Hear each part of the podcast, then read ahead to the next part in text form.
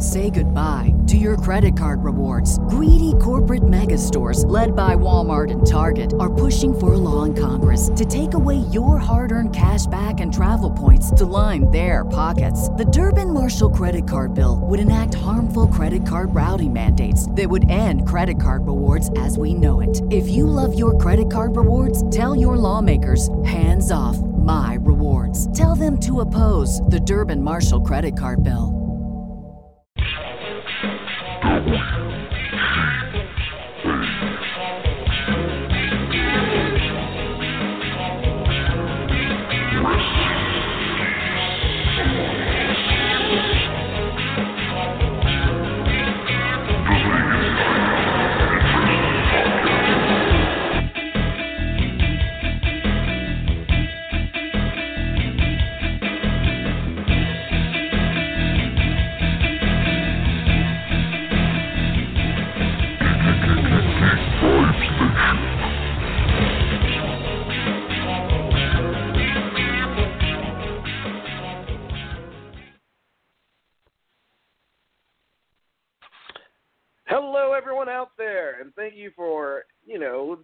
Chilling with us and hanging out with us on another Wednesday evening, this fine Wednesday evening at 7 p.m. EST for Wrestling Geeks Alliance, a show in which me and my wonderful co-host talk about wrestling It's the mayor of Slamtown, Johnny Mundo, aka Johnny Impact, FKA John Morrison, sometimes known as Johnny Gimmick Name, and you're listening to Wrestling Geeks Alliance.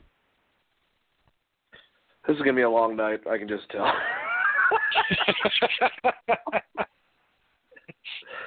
uh, Blog Talk, love you, but since I pay for this whole entire service, let me say that your friggin' board sucks sometimes. Uh, anyways, yeah, that was actually supposed to happen right at the start of the show after the intro, and I even exited out of the the the the, the little studio program that I have to do this whole entire thing. I'm, I'm just giving you guys some insider shit right now. So I plugged a Johnny interview, but apparently it was off timed. So I said screw it and started the show. And of course, then John Morrison does his wonderful plug, which we thank Johnny Gimmick Name for for uh, coming on here not too long ago and doing an interview, the uh, Impact World Heavyweight Champion himself. Either way, great start. Uh, yeah, Christopher Ray Patton, he's also here. Chris, how are you doing? I'm doing great, man. Even though I thought when you uh you said you, you your wonderful co-host and then John Morrison came on, I thought I was replaced. I was like, fuck. But then I realized it was John Morrison. I couldn't be too upset. Well, I would replace me too if it was with John.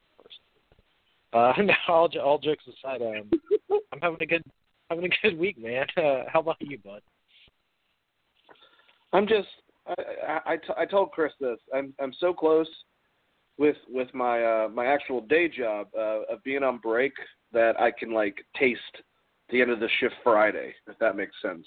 Like the air that I will come out to when I hit my car, and is like, yeah, motherfucker. Either way, until then, we've had another week of wrestling, and of course, you guys tune in to uh, you know talk to us uh, or at least listen to us talk about professional wrestling. So, you know, we we have some uh, discussing to do, Chris, as far as uh, what we thought about TLC and a little bit of the uh, the quote unquote new start to Raw SmackDown and how we feel about that. But but first, um, I would like to talk about one of our sponsors for the show. This is a, a very very easy thing um, for anyone that you know goes to any type of sporting event any you know, and whether that be baseball, football, professional wrestling, whatever, you know, anyone that goes to any type of theater performance, maybe the opera, maybe a concert to see a rock band or, or a hip hop act that doesn't suck, which you'd have to go and listen to one's previous, but whatever, I'm not going to get into that. Either way, we have a new promo with SeatGeek. SeatGeek's an awesome app. Uh, they give you the best prices and information uh, for tickets. Um, and you basically, like I said, you download the SeatGeek app. Uh, if you use the code Geek Vibes, all in one word, G E E K V I B E S, you get twenty dollars off your first SeatGeek purchase. That's SeatGeek, as in well, seat like you know what you sit on, and geek, just like Geek Vibes. So think about it. If you're gonna go to a concert or anything, you know, there's a lot of stuff that happens. Maybe you're going to see the Nutcracker um, theatrically. No, not theatrically, live. The you know what I'm trying to say. Use this app, get twenty dollars off. You guys help us, and we get to help you save a couple bucks. So just gonna throw that out to you. All right, let's move on to talk about some some Ring of Honor related, uh, you know, uh, news, Chris. So we have the final battle, um, in which weird Cody lost to Jay Lethal for the title. This was, of course, if you guys didn't know, the last pay per view for um, basically the Elite. Um, Kenny's not a full time member; he's kind of like a guest member through New Japan. So we're talking about Cody, the Young Bucks, Matt and Nick Jackson, uh, Adam Page, and um, and of and of course Cody, and also this was I believe SoCal's uh, last pay per view. So uh, Christopher Daniels, Frankie Kazarian, and Scorpio Sky, they all made their goodbyes and everything. And um, pay per view was awesome. Uh, basically, the conversation that we're going to be having today, me and Chris, uh, is talking about the future of Ring of Honor because they have a lot of stuff.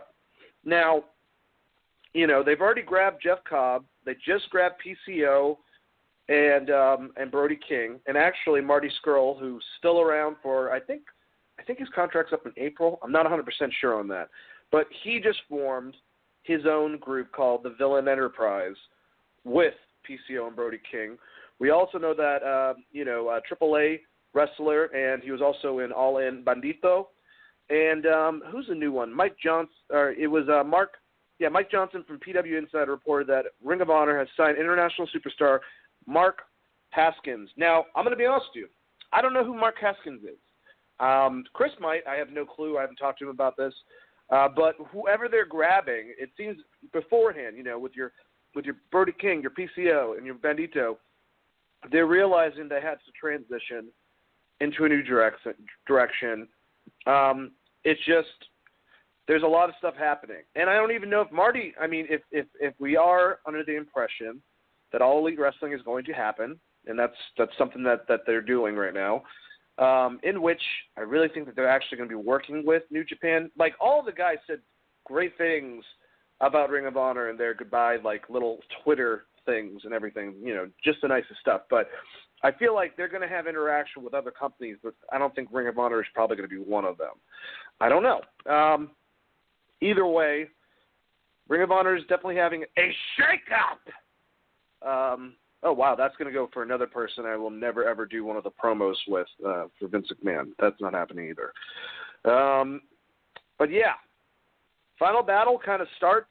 You know, the end of that. It, it's ending an era for Ring of Honor itself. You know, this generation with the Elite, and we're about to start a new one. Um, and you know, I mean, within it, you think about like the people that they have in there, and I already said Jeff Cobb was one of the newer members as well. But you got like Kenny King, and you got uh, Matt Taven, uh, you know Marty Scurll still in there, Flip Gordon obviously, Jay Lethal. Uh, the Briscoes aren't going anywhere. There's definitely stuff to be re- uh, Dalton Castle. You know, there's definitely certain things that they can do, but I think that Ring of Honor is going to do fine. Um, Chris, how do you feel about all of this. The new members that are coming, uh, the new uh, you know faction with Marty Scurll, PCO, and Brody King, and the loss of, of, of the roster for Ring of Honor, uh, you know, going to the future. What do you think they're going to do? Well, I mean, they they've lost a lot of talent over the past year. Uh, there's no good way to really say that. Um, obviously, it's going to change up the top of that card quite a bit. Uh, SoCal being gone, shakes up the tag division. I think it's good that you're getting Marty Scurll and his new, uh, newly formed gang of men faction, so to speak. Um, I think all, I think all that's interesting stuff. Uh, Mark, uh, I believe you, you talked about Mark Haskins. Um, I don't know a whole lot of his work. I've, I've seen him work in uh, Progress, with, uh, particularly when he faced off against Ricochet and Zack Sabre Jr. Um, and I know he's had some matches with Prince Devitt, mm-hmm. He was in uh, the British independent uh, British independent scene. I don't know exactly where that falls in. Uh, I think it was maybe NGW, maybe I want to say. Uh, so I've I've seen some of his work, but he, he he's uh he's not someone that I've followed heavily. I think it's good that they're starting to grab guys and try to rebuild this roster. I do think they're going to go through a little bit of a dry spell. Um, they're still in good shape with you know Jay Lethal and the Briscoe brothers being there and Dalton Castle. There's things for them to build around. I guess the big question is, are they going to be able to bring in um, more talent and how they flesh that card out uh, around the talent they're able to bring in? I think I think last time I was on the show we talked about you know I think PCO is a great get and uh, some of the some of the recent talent they picked up is good, but they're you know losing the young bucks that's a big draw for them and and also splitting apart know, Cody Rhodes and Elite, Matt Page, and those guys being gone, uh, it's going to be interesting to see how it affects them overall as a business, and, and whether or not it's a huge deal. It's going to be uh, all things to keep an eye on. Yeah, it's just there's a lot of stuff that goes into it, man. You know, a lot of these I I don't want to say I feel bad because I don't think anything bad's to happen to Ring of Honor. But I mean, they did just sell out uh, Madison Square Garden, obviously, recently, and that's going to be happening WrestleMania weekend. We even talked about WWE moving NXT to Friday. I think partially, you know, realizing they should move, they they shouldn't have that comp at the same time. Um, but at the same, but you know, what goes along with it is the fact that I think that most of the fans thought that the elite was going to be included in that, which they still have time. What I'm trying to get at is PCO and Brody King left MLW to come to this, and I I hope the best for everything. It seems like they're getting a lot of signees. What I'm trying to say is, since they're having to rebuild, the popularity that they had was with, you know, a lot of the elite members, their interaction with New Japan, all that type of stuff was bringing a lot of eyes to Ring of Honor, arguably since you know the times of Bryan Danielson, Tyler Black, and a lot of the guys that are now now on the main roster of WWE. Um, Sinclair, you would hope, you would want them to put more money into the product so it can get bigger. Uh, I would even say compare, like if you're just talking about production level right now, and you watch Impact even compared to Ring of Honor, I think that there is a huge difference. Um, but should Sinclair really try to put more money into it if they've just lost a, uh, one of the things that we're keeping eyes on the product, if you will. Uh, I think they're going to be fine, and they're always going to be a niche company and do their thing. But do you think Ring of Honor, uh, as a company, uh, should be worried at all because of all this? I mean, I would be worried if the pay per views don't start, or if they're streaming pay per views tend to not do as well. That would be the big concern. Um, the Madison Square Garden show, I'm wondering if a lot of if some of those elite wrestlers are already locked into that show, uh, and I'm assuming they're still going to trade talent with New Japan. I just I, it seems more like there's not you know there's no Ring of Honor contract stipulations that would prevent them from doing anything else. So I, you're probably still going to see a crossover of talent. I don't think New Japan and Ring of Honor are going to stop doing their uh, what was it, Super Card of Glory or the basically the international thing they do in Japan and Sinclair Broadcasting. I think they see it as a niche market. In in a way, it is. Ring of Honor has a cult base of fans that have kind of been there for forever and will always be Ring of Honor fans. And I don't think that's a bad way to look at it. There's definitely things to be cleaned up on their production, and then obviously revamping those wrestlers, uh, getting new talent in. All that is good things that will help their brand. They're just not to me, the the top level star there, the top level stars there, probably being Briscoes and Jay Lethal. They don't put them in a in a really good, really good element to succeed if they don't really have anyone to face, and uh, they're not getting promoted on on a weekly basis. I feel like Ring of Honor was bigger. I, I would say three or four years ago than it is currently. I, I think I feel like the TV show is is a little better and it's a little easier to access in a lot of markets. When Claire first took over, I couldn't even watch Ring of Honor in Georgia, and now it's uh, it shows up on a bunch of local networks, and there's different ways to access it. Obviously, you can always find that stuff online if you really want to reach out for it, but it, it's 69. The channels you used to get for free as a kid. Um, so I, I, it depends on what we mean by putting more money into it. I, you know, I don't. I see them getting more independent wrestlers, signings like Mark Haskin. The biggest problem they have is that WWE signed up a lot of the talent, and the other really great talent seated on Impact Japan at this, at this point. Um, so it, it it almost comes down to them making deals with other companies to trade talent back and forth, and, and how well they can do that. Um, whether that be with MLW or with Impact or however they want to work that out. But yeah, it's it's it's it's going to be weird because it's hard to build long term storylines uh, around. Yeah, no, I agree with you. It just the question's kind of there still, um, but I mean, the fact that we're throwing in the mix people like Bandito and and uh, PCO and, and and some of these random awesome wrestling entities uh, that the WWE hasn't grabbed or isn't a part of another thing is awesome, and it shows another direction and generation for Ring of Honor. But uh, still, there's a lot to find out. Um, I don't think there's much reason for me and Chris really to speculate about uh, All Elite Wrestling. I mean, we pretty much speculated until we are blue in the face. There seems to be little progression of now there's more confirmation that all of them are done with Ring of Honor.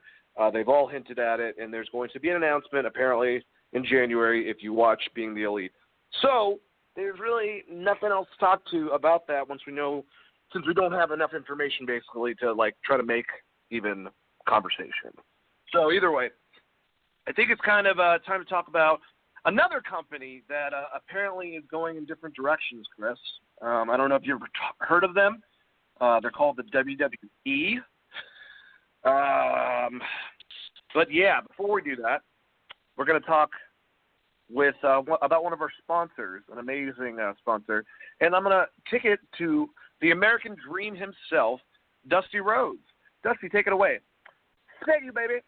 This episode is sponsored by Action Heat. Action Heat makes the world's best battery heated clothing, Daddy. Heat on demand at the touch of a button. Control your environment with Action Heat.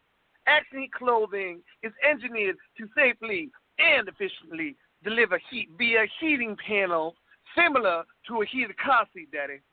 They can reach temperatures of up to 135 degrees and are powered by rechargeable 5 volt lithium ion battery that lasts up to 12 hours on each charge, baby. Action Heat batteries can also be used to recharge your phone and any other gadget when you're wearing them. Perfect for any friend or family on your holiday gift list. Great for anyone who works outdoors, like the coal mine workers and all the construction workers and all the blue collar workers of America who work outdoors in the cold daddy, having hard times, they would be a perfect person to get this wonderful product of Action Heat. Skiers, snowboarders, or anybody that loves the outdoors but hates the cold daddy. Action Heat clothing provides toasty warmth and comfort for your whole body, including heated jackets, socks, gloves, hats, and even undergarments like heated base layer shirts and long johns, Daddy. Like I said, you can stay warm and cozy from head to toe with Action Heat, unless you're Ric Flair, and then you can fuck off. Action Heat is available in men's and women's, Daddy, and has great new styles and models just released for this winter season.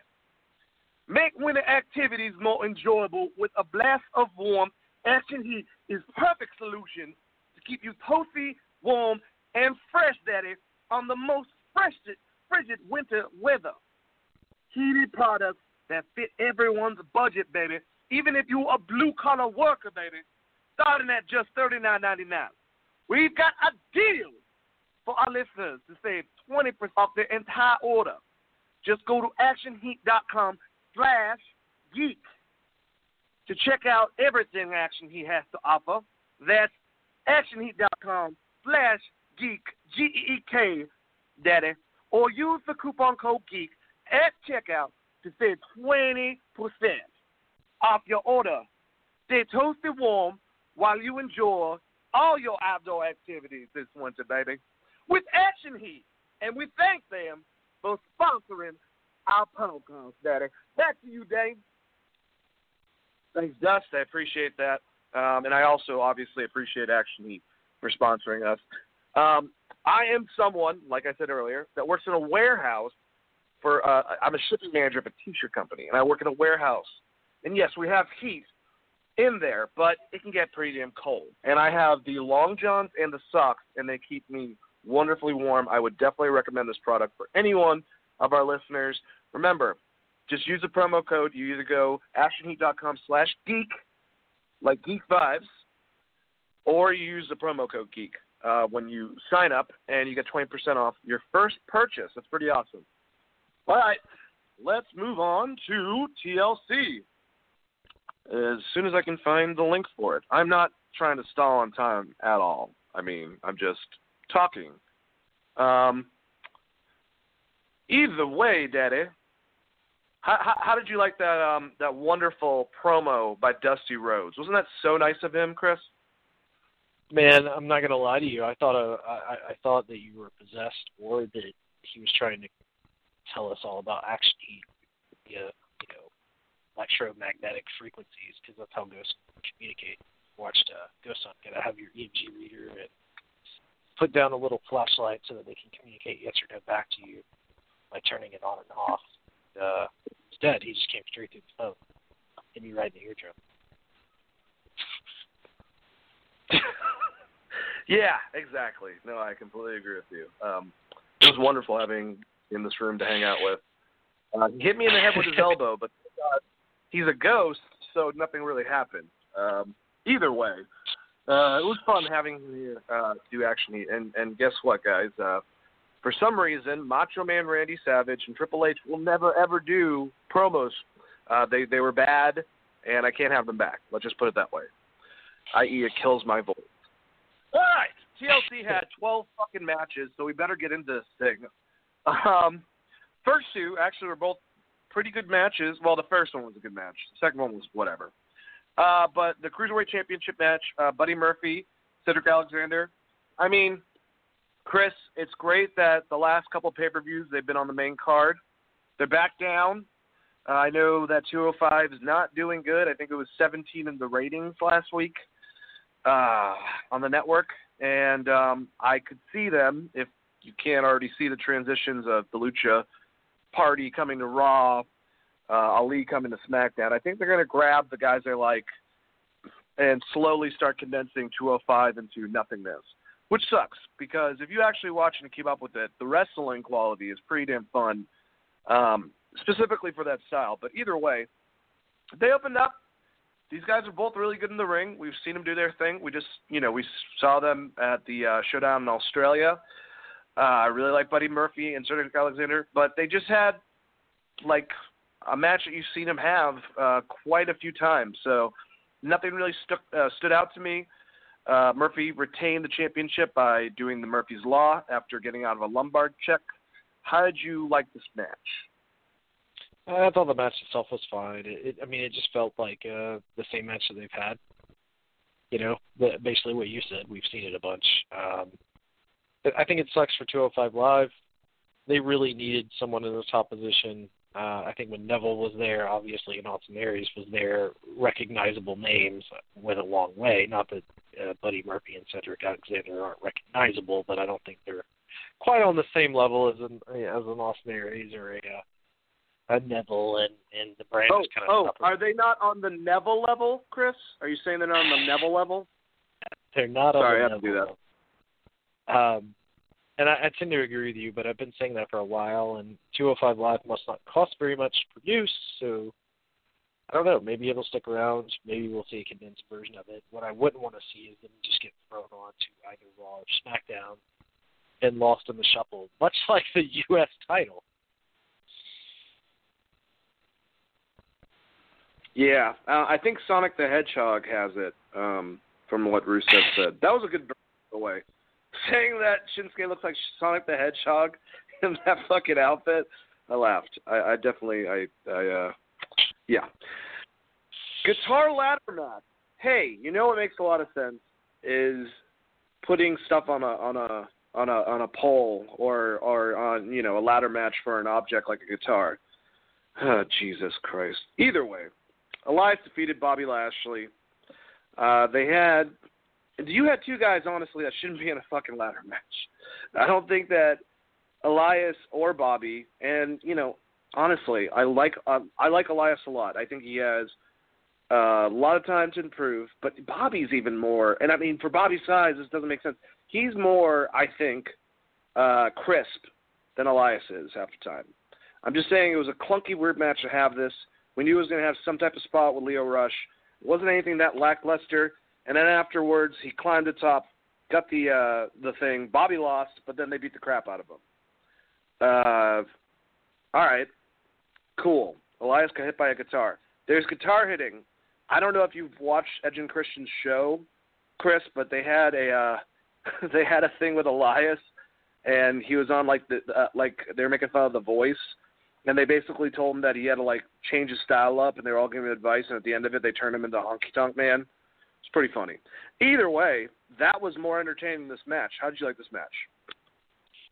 Um, I'm very confused on what the actual rules of this match was because I, I assumed that you had to hit the person with the guitar because they always do this.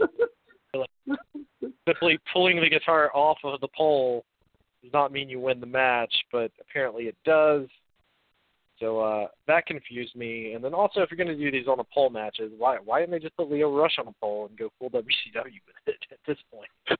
you have if Elias catches him first, he gets to put an ass whipping on him, and Bobby Lashley is trying to protect his little buddy. Like, why didn't they go that route? Like, I have no idea, but they should have. I feel, I, you know, what sucks is Drake Maverick and Lio Rush are both not great at being managers, but would be really good as wrestlers on 205 Live, and both have a lot of personality.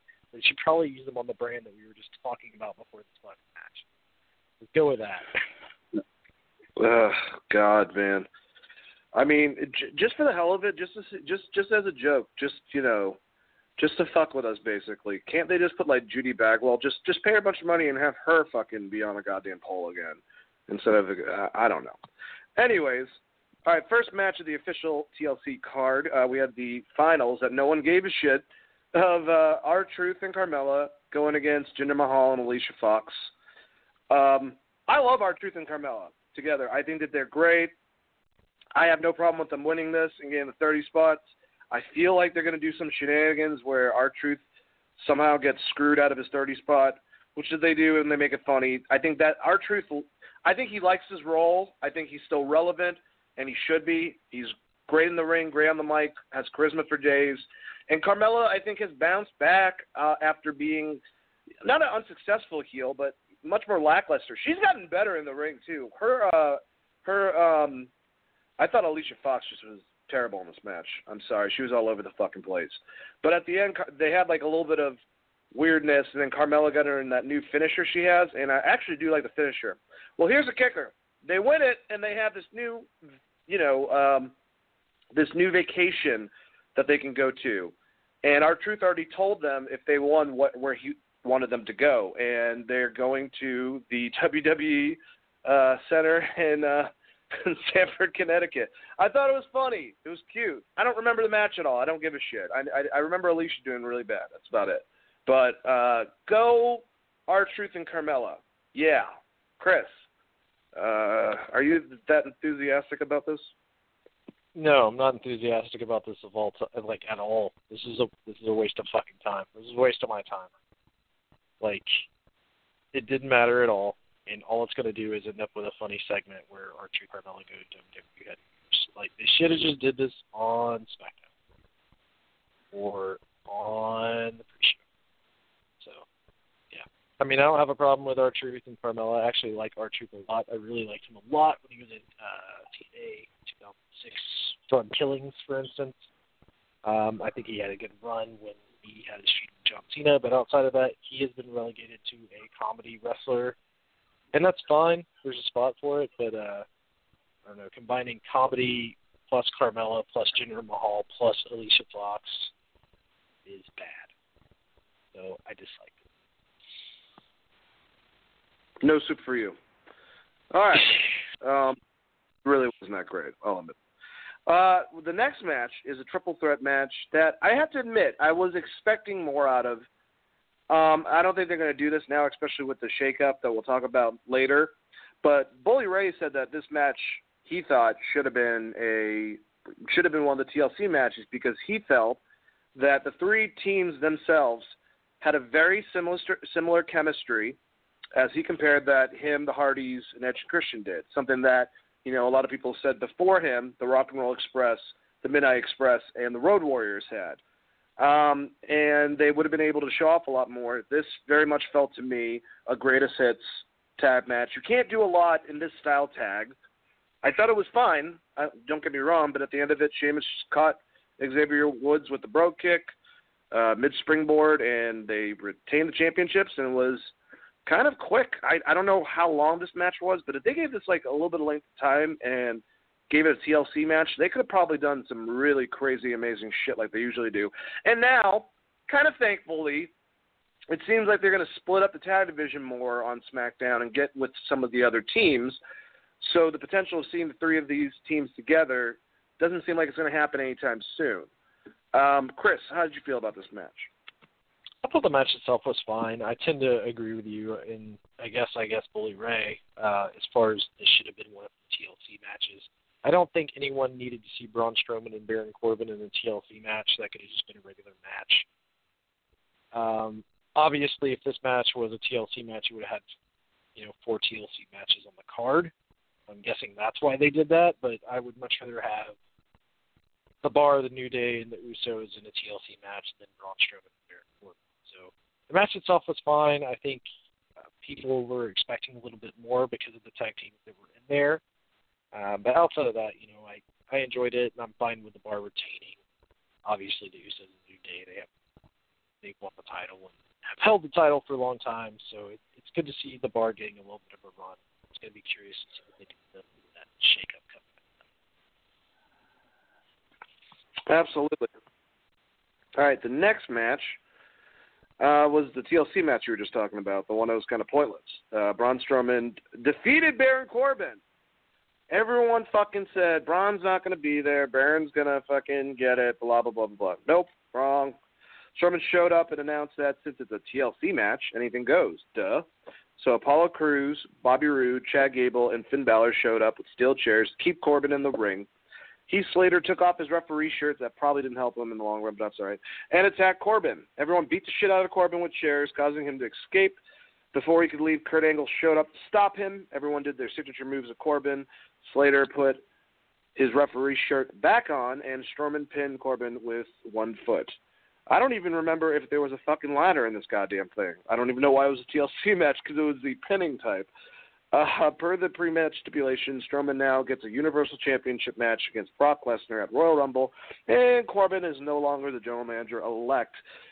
Which, by the way, for the millionth time, you can't be an elect if no one elect. Never mind. Uh, the general manager elect of Raw. I, everyone when they had their chairs, I think it was funny. Um, I might have just been thinking this, but it was like Apollo Crews like, yeah, we're gonna get him. And then it goes to Bobby Roode and Chad Gable like, yeah. And then it goes to Finn Balor, and he was like, thank God I have another fucking match on this fucking card. Um, Chris, how did you love this this uh, match and and the burying of Baron Corbin? Baron Corbin. You know, it, I I just don't understand why it, why six faces were all attacking one heel.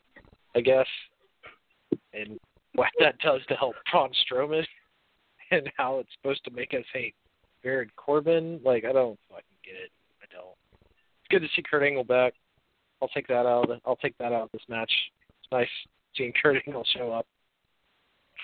Um, and I guess Slater is not a referee, or is a referee? So He's I- I got know. kids. It was fucking. It was terrible. I'm sure that Heath Slater's kids also thought this was terrible. Daddy, I got something to tell you. That match sucked. All right, next match. A table. Um, Natalya and Ruby Riot. Uh, so, if you guys weren't keeping up, Ruby Riot put a decal, uh, fathead sticker of Jim Neidhart on a table and said that she was going to put Natalya right through it. So throughout the course of the match, Liv Morgan goes to a table. Basically, Sarah Logan goes to a table. They're out, uh, and then powerbombed Riot, uh, or or she she powerbombed Riot through the table with Ruby Riot's decal that she unveiled throughout the match, and she won the match. It was a wonderful time. I didn't really give a shit about this match. I love Natalya. I really like uh, Ruby Riot. I think they're kind of wasting her. Um, yeah, this was whatever. I just I I know the wrestler mentality, but it's just weird when someone's dead and it's like they they make. I mean, this is kind of like the same thing with a lot of shit they do, or not even dead with uh, Roman Reigns' case. You know, with uh, recovering with cancer and shit. But it's not so much tone deafness. It's just like I just did not care about this at all. And there were some cool table spots I've seen a million times, and Natalya won. Good for her. Uh, Chris, how, how did you take this match? Uh, I thought it was fine for what it was. It wasn't anything special. I, I tend to agree with you on the storyline aspect of it, but we've already bitched and buried about that so many times that I feel like we're just wasting air at this point. So I'm just to say it was a decent match. Um, it was nice to see, you know, that's how you get a win. She doesn't win that often. All right. On pay per views, at least. so that was nice. Yeah. Ugh. All right, this is where I feel like the pay per view started like kind of going up a notch, and I think it kind of increased throughout most of the matches following. But um, we had a match with Finn Balor and Drew McIntyre. My biggest problem with this is that the interference of Dolph Ziggler. I mean, either this is not going to mean shit, especially with their new direction uh, apparently that they're doing. You guys can see the air quotes I just did. Um, or this is going to end up with Finn Balor versus Drew McIntyre versus Dolph Ziggler, which I I really just don't give a shit about. Either way, thought Finn and Drew were having a, a good match. Dolph Ziggler interfered. He super kicked McIntyre. Well, actually, McIntyre was destroying a Finn at this point, and trying to hit him with a chair. McIntyre rolled Ziggler into the ring and carried the chair uh, to hit him. So Balor drop kicked the chair into McIntyre's chest and hit the coup de grace to win. Uh, afterwards, basically, Drew McIntyre went to Finn Balor and was like, "Hey, man, I helped you." And Finn Balor's like, "Well, I didn't need your help." Well, actually, I wasn't Scott. Well, I didn't need your help. All right, I shouldn't have done that. And they got in a fight. And uh, yeah, but the match wasn't bad. I just they I I don't know what the fuck. Drew Drew McIntyre seems like someone that they sometimes I feel like they're pushing for their their top heel, and then it's like no, never mind. And Finn, I've always felt like that with babyface. He's kind of like there. Dolph, yeah. All right. Anyways, uh, Chris, how'd you feel about match? I thought the match itself was good. Um, not. It would have been better if if you just had Drew squash Dolph at the beginning and then do the interference spot or something. I I don't know what's going on with the storyline. It makes sense with him interfering, but then to have him immediately attack Finn Balor afterwards when he's basically mad at Drew McIntyre, it's I don't know. They never know what they're doing with Dolph Ziggler. They don't know if he's a heel or if he's a face or what he actually ever is, and then they never stick with him. like either way. I mean, he's basically like the little Big Show far as how they treat what's going on in his life on a, a fucking weekly basis. But uh the match itself I thought was pretty well worked by Finn and, and Drew. There were some uh nice but nothing nothing too crazy. I mean, I, I'm still not a huge fan of Drew McIntyre in the ring, and I'm or just at all actually. Um, but I know a lot of other people like him, so I'll just just let that one go. Uh, there's, I, I think the takeaway from this is they don't really know what to do with Drew McIntyre right now, and I would go ahead and assume that he's going to be relegated to this spot with Finn Balor and Dolph Ziggler for at least a couple months um, until they figure out something. And a lot of that has to do with the uncertainty of Braun and Roman and Brock and all of the other big guys that they have at the top of the roster, which will always be a problem. Yep. Um. All right. So next, we had the chairs match. I'm going to say right now, flat out, I think chairs match stipulation is fucking stupid. If it's a, if you're, are you saying that if they try in an extreme rule situation where you can use chairs, if they bring out a table, are you saying that they're disqualified? Like, I don't really fucking understand that. I mean, can they go through the announce table? Is that okay? Because that can happen in a normal match and they don't get disqualified for that. Please explain to me. Either way, Randy Orton and Rey Mysterio, who have chemistry, they've they've had feuds in the past. I think actually made a a stupid stipulation match actually pretty damn interesting, and I enjoyed it. I enjoyed uh, the back and forth. I like how ferocious this is. Honestly, I think what they were trying to go with with Jeff Hardy, but Jeff just can't. And I mean, it's kind of doing the same thing with Samoa Joe. Just can't be as aggressive as Rey was coming off uh, to match uh, Randy Orton's more stoic evilness, if you will, his style. Um, either way, Orton tried to RKO Mysterio onto a bed of chairs. Mysterio reversed it and then ran up and basically kind of uh, rolled him up uh, with the chairs, uh, a chair assist roll up, if you will, for the one, two, three. Um, yeah, like I said, I thought it was a pretty fun match. I don't think it was that long, but uh, yeah, good shit. Chris, do I sound enthusiastic at all? Yeah, I mean, I thought this was a really good match for what it was. I, like you said, it had a dumb stipulation. Um, obviously, if chairs are legal, there's. I don't know what you do if, if do you count them out if they're outside the ring? Do you what is chairs the only thing that's legal? I it's a dumb stipulation. I agree with you. Um, that being said, I liked the finish. I did like the. Uh, it was almost like a I don't, it was almost a, I guess it was a we like a kind of like a reverse sunset flip into a pin off a chair, and I don't know if he meant to go full hurricanrana or what, but it was it was kind of a neat pin I, I had never seen before, so that was cool.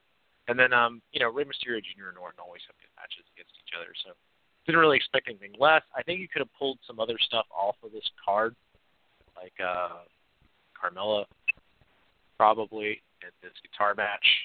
Um, and move some stuff around and, and gave them a little bit more time because I think this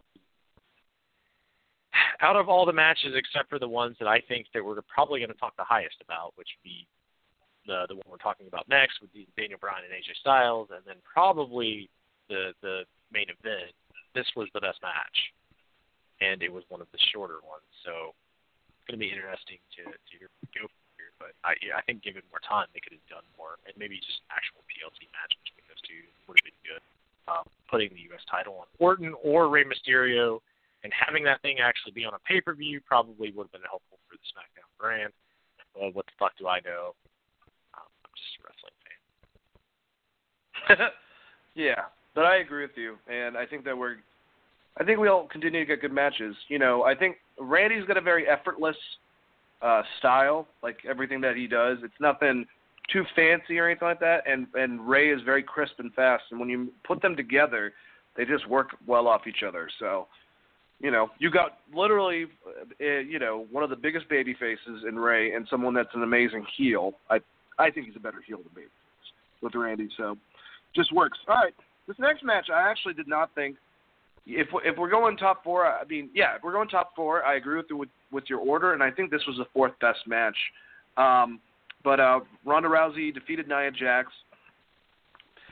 I think this was Nia's best match, um, and I thought Ronda has shown even more so how much she has improved, and she continues to improve, uh, and how impressive she was with with some of her moves. That that one thing where she like ran into her like the Juggernaut, and Nia just flipped right over her. Like good stuff, man. And uh, yeah, she won. Uh, she she uh, countered the uh, face breaker punch, if you will, into an armbar for the submission victory, and then to put icing on the cake. Afterwards, you know, Nia's like, you know, licking her wounds in the back, and Becky Lynch came up to her and was like, "Say it with your chest, bitch." She didn't say that. She should have though. That would have been awesome. But she basically said, "Keep my name out of your mouth," and uh, nailed her, punched her in the face, and it was great. Um, but uh, yeah, how, how did you feel about this whole thing, Chris? I really liked the Becky segment afterwards because they they really drove home this whole point of Nia breaking her face as a character on Raw. As far as the match goes, uh, I thought it was decent. Um, I, Nia was fine. I think she was very careful in the ring, which I would be too. Uh, I don't want to hit Ronda the same way I hit Becky Lynch. That shit might happen to me. Uh, but uh, yeah, like I, overall, I think it built Nia's character. You could set up a feud with uh, Becky and Nia in the future if you want. to. Obviously, uh, Ronda kept her streak. If they want to continue with the facebreaker thing, though, honestly, I would have had. Uh, if they gave a shit about the rules, you could have easily just had Nia Jax close hand fist punch Ronda, and then you do a DQ. Um, you have Heath Slater referee this thing, and then actually call the DQ for a close hand punch, and uh, that way, you know, technically Ronda keeps her title and hasn't actually lost. She would have won by DQ, and then you can set the feud up down the future because I I don't see them finishing this out yet. So we're going to get more Ronda versus. Uh, I don't know how many of these matches we can see before the flaws really start to show uh, between those two. I, I think this one was fine. I don't know that I want to see this yep. match multiple times on different pay per views. Nope, I agree, man. Uh, they're lucky because their last match wasn't the one that that got interrupted by um, Alexa at uh, at uh, Money in the Bank. Um, they didn't have a bad match then. This this was actually I think decent for the two of them. Keep them away from each other. Let them work with other people. But I am very happy that I continue to get more and more impressed by um, well, the mic. I don't know why the fuck they give her so much goddamn dialogue. Like that's not that's not nice to do to anyone, just in general. Like that that's a lot of shit. But as far as in the ring, I think Ronda's come a long way, and uh, I'm looking forward to what I think the WrestleMania match is with her and and the man uh, Becky. Uh, I think that's if that's the way they go. I think they're gonna have an awesome match. It's gonna be a big draw, and I kind of hope. I don't know if they're going to do it, if they're ballsy enough to, but I kind of hope that's the uh, the uh, main event because I think the women's division, especially on SmackDown, is leading WWE right now. And it's crazy to think about that, especially with another, you know, this wasn't the main event. And honestly, I love that they went with the ladies for the main event of this. But this next match, this could have been the first pay per view in months uh, since they had the brand split pay per views where the WWE Championship could have been the headliner, but it wasn't. And for good reason now I don't know. I guess you needed the uh, the Intercont- Intercontinental title match to be the law match, and it ended up being that, which sucked. But we'll get to that. But either way, Daniel Bryan, AJ Styles, they had a great match. They had an awesome back and forth match. I think the intensity is a little bit out of their feud, not so much on Daniel Bryan's part, not really on AJ's. I just don't think their feud per se is working as much as Daniel being a good heel and them being both great in the ring and being able to just work amazing stuff. Um, so there's a couple hits with AJ, and also obviously Mustafa Ali's um, finisher. I forgot what it's called. It's not the 450. It's a zero, whatever the fuck it is. It's a dumb name, but he nailed uh, Daniel Bryan in the head. I'm just so that stuff does make me nervous. I'm never going to be not nervous when I see Daniel Bryan getting shots right in the head because I know as a fan that unfortunately it just just one and it could be it. Um, so it just always is on my it's it's in my mind basically. Either way, Styles uh, countered the running knee with a small package, and Bryan reversed the momentum to steal the pin with a small package of his own, qualifying that Daniel Bryan is in fact Mr. Small Package. So now we know who's messing with Edge and Christian's podcast every week. Um, really, really random inside, not inside joke, but um, never mind. Don't worry about it. Chris, how did you feel about this WWE Championship match? Save me.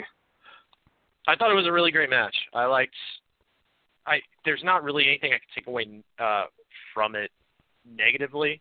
I, I enjoyed it. I think that they have one more in them that that could be even better. The biggest thing here is trying to get AJ Styles over as the face, in my opinion. I think Daniel Bryan is an okay heel. The problem is, is the, the things that usually the heel is your is completely opposite of your baby face, like dastardly and, and evil. And Daniel Bryan is literally just like I'm a vegan, and uh, people that eat meat are dumb. And it's like, well, you know, that doesn't really make you a bad person. It just means you have a bad opinion. I, I need something more from Daniel Bryan's character because AJ Styles can't give you that as a face. Honestly, I like unless AJ Styles comes out and does like a Stone Cold Steve Austin impersonation, like while he's hunting a deer and drinking beer or something, you're not going to get the opposite counter what Daniel Bryan's putting down. So I feel like you're going to feel this way about the feud um, in general, as far as the out what it actually means and, and how it goes, and, and that was one of my the my major fears with turning Daniel Bryan because I don't know that I don't know that enough people disagree with some of his opinions at this point in time in the world to make him a true heel. Um, even if he's over the top and annoying about it, I mean he's he's not saying anything that overly pissed me off or not saying anything that other people aren't already out there saying. Um, and if he dials it up any further, he's just a he would become a comedy character. So that's that's difficult. That's going to be difficult for any face. Like one, Daniel Bryan's one of the biggest baby faces of all time. He's playing this heel character. You already know that half the fans still are going to like Daniel Bryan no matter what. How do you get over that? And um, that's why I really thought like Samoa Joe would have been the route to go with the title because I, I thought you could have gatewayed so many people for Samoa Joe. Um, but yeah, it's of interesting, and, and I like what Daniel Bryan's doing. I just don't know. I he's not there for me yet as like a top heel. I think he's someone that can hold the title, but he comes more off like less. He comes off less of a heel than the Miz because he's not that great at being annoying, and he's basically just talking about his principles in life to try to make you not like him. Um, and I'm assuming that's maybe where the small package stuff comes in. Like if he starts rolling up the tights in every match and winning by small package every match. But then again, do you want to see a bunch of matches where Daniel Bryan, your heavyweight champion, is just winning by small package pins? And the answer to that is probably not. Yeah, I just love that. Yeah, like you're saying, like we're supposed to we're supposed to boo. I feel bad booing some of the stuff. Like, well, he's kind of right, you know. But I know that Vince is like, he's wrong. He's a villain. Of course. I'm not going to get into it. But uh, either way, yeah. I heard, though, spoiler warning, I guess. It's not, this is a minor spoiler, but the recording for um, the SmackDown for Christmas uh, that Daniel Bryan starts off his promo telling everyone that, like AJ Styles' credibility, Santa Claus is also not real. So, kids, get over it or something to that extent. So uh, yeah, uh, if he kind of comes up with that intensity, but I agree with you, like the the stuff that he's you know laying into us about, yeah, he's like ah, he's that guy. Like, all right, we get it, man. You're environmentalist. You like all that shit, but at the same time, it's not like stuff that we should be booing at all. But either way, we'll find out. At least we get great matches with AJ Styles and Daniel Bryan. And um, I think Daniel Bryan slowly but surely will work out as a heel. He's doing a better job as a heel than the guy involved in this next match, I think.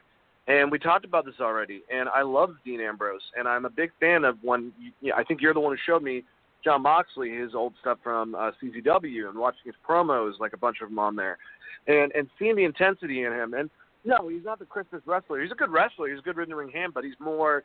He's he's kind of like I don't want to compare him to Stone Cold because I hate that, but like the same way that Steve was when he was a brawler, he doesn't care if he's crisp. He's just like someone that's coming out every direction. And I think that him and fucking Seth Rollins had a really boring ass match. And I don't think it was as horrible as some people were were were, were shitting on it. And I think that the crowd did start chanting "This is boring" during a rest lock, but it was for like two seconds. And some of the outlets were broadcasting like they they heard that the whole entire fucking match. There was a Becky chant, which was pretty funny, and I'm glad Seth Rollins ended up saying something about it on Raw, saying that he was not happy with it and he doesn't want to let the fans down. But it's a lot of pressure to put on someone, anyways. It, it sucks that it doesn't seem like Dean is working out as a heel, and it doesn't really seem like the two of them are having chemistry not only as a, a feud but actually in ring as well. And it looks like we'll still get some more match out of this because unless they're they're changing the course of things, and I have no idea. Well, if if rumors are true and they're not changing the course of things, I should say, Seth's going to be going after Brock for Mania for the Universe title, and this is a way to get it away from it. Apparently, from what Dave Meltzer said, Vince was furious about the outcome of this match and how the audience perceived it. And uh, what this might have been, I, I I don't know, one of the reasons why they did what they did on Raw and SmackDown, basically, uh, or at least added a layer to it. Um, how did you like this match? I don't think it was as bad as some people say, but it really wasn't that great of a match between two guys I like a lot. Uh, I'm. I mean, I think. I think the big thing is Dean Ambrose. This is his first real, to me, his first real match back since, since turning heel, right? They've kind of kept kept him sheltered a little bit. I think he's had some good promos, but the way a lot of the things he does in the ring we've seen um, already. I, I kind of wish he would have came back with something a little more vicious, a little more uh, demented, so to speak, similar to what we've talked about with Bray Wyatt in the past. Dialing it up to maybe you know an older school heel type mentality. Uh, even if you want to go more modern, like someone like Brian Kendrick using the uh, turnbuckle to hurt people, uh, like the the actual metal cabling between the turnbuckle and the uh, ring post, like stuff like that. I think he should add into his character to really embrace being a heel. Also, I don't know that people really bought into the storyline. Um, I think the heel turn was a little just out of place. I feel like people think that they turned Daniel or they turned him heel. They turned Dean Ambrose heel because uh, Roman Reigns got sick with leukemia.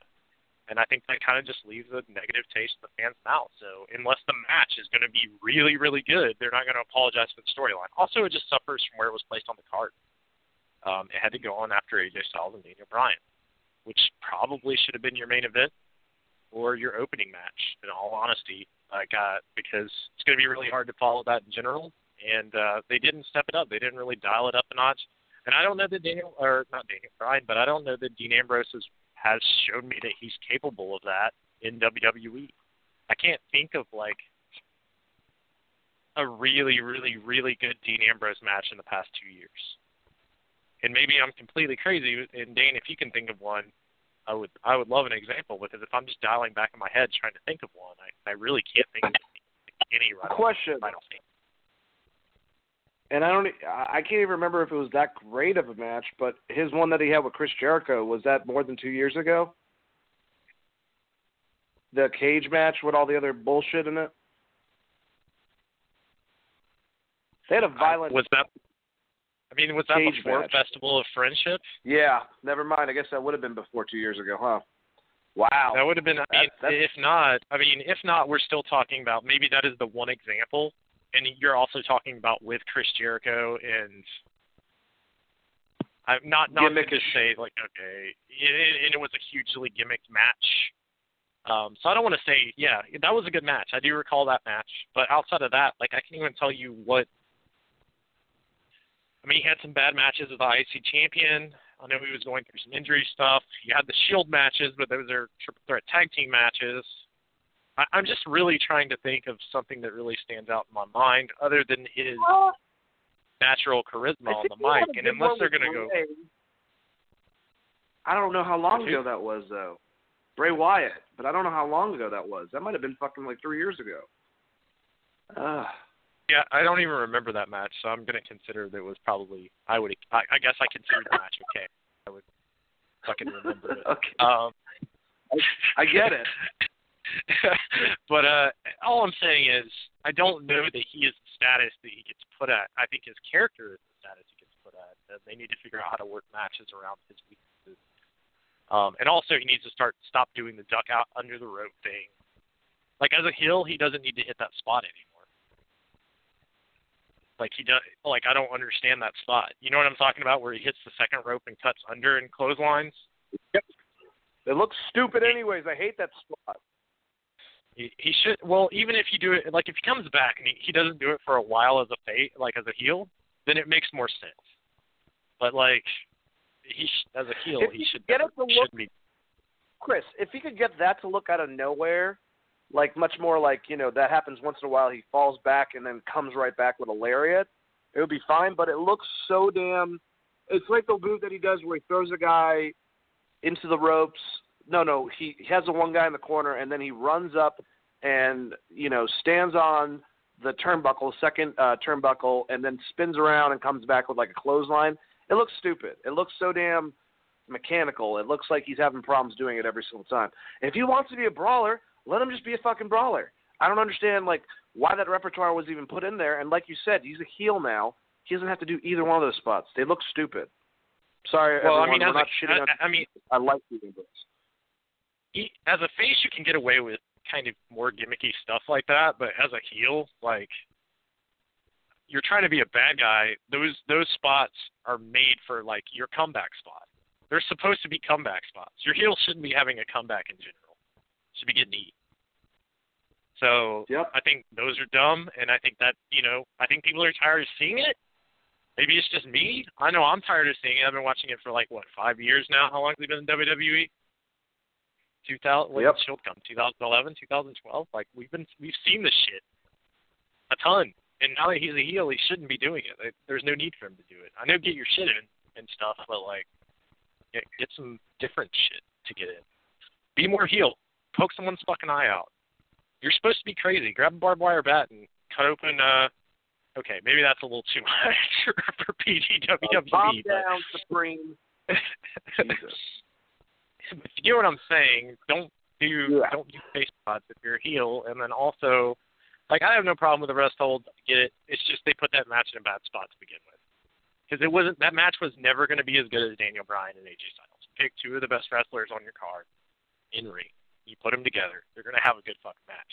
So putting that match right after it, as good as Seth Rollins is, Dean Ambrose is not on the same level of in ring work. They haven't really they've had matches together, but not like against each other that often, especially not like a high profile match after a championship match. So I don't know. It's also just weird to put your IC title before your heavyweight title. There's a, there's a lot of things about this I didn't like.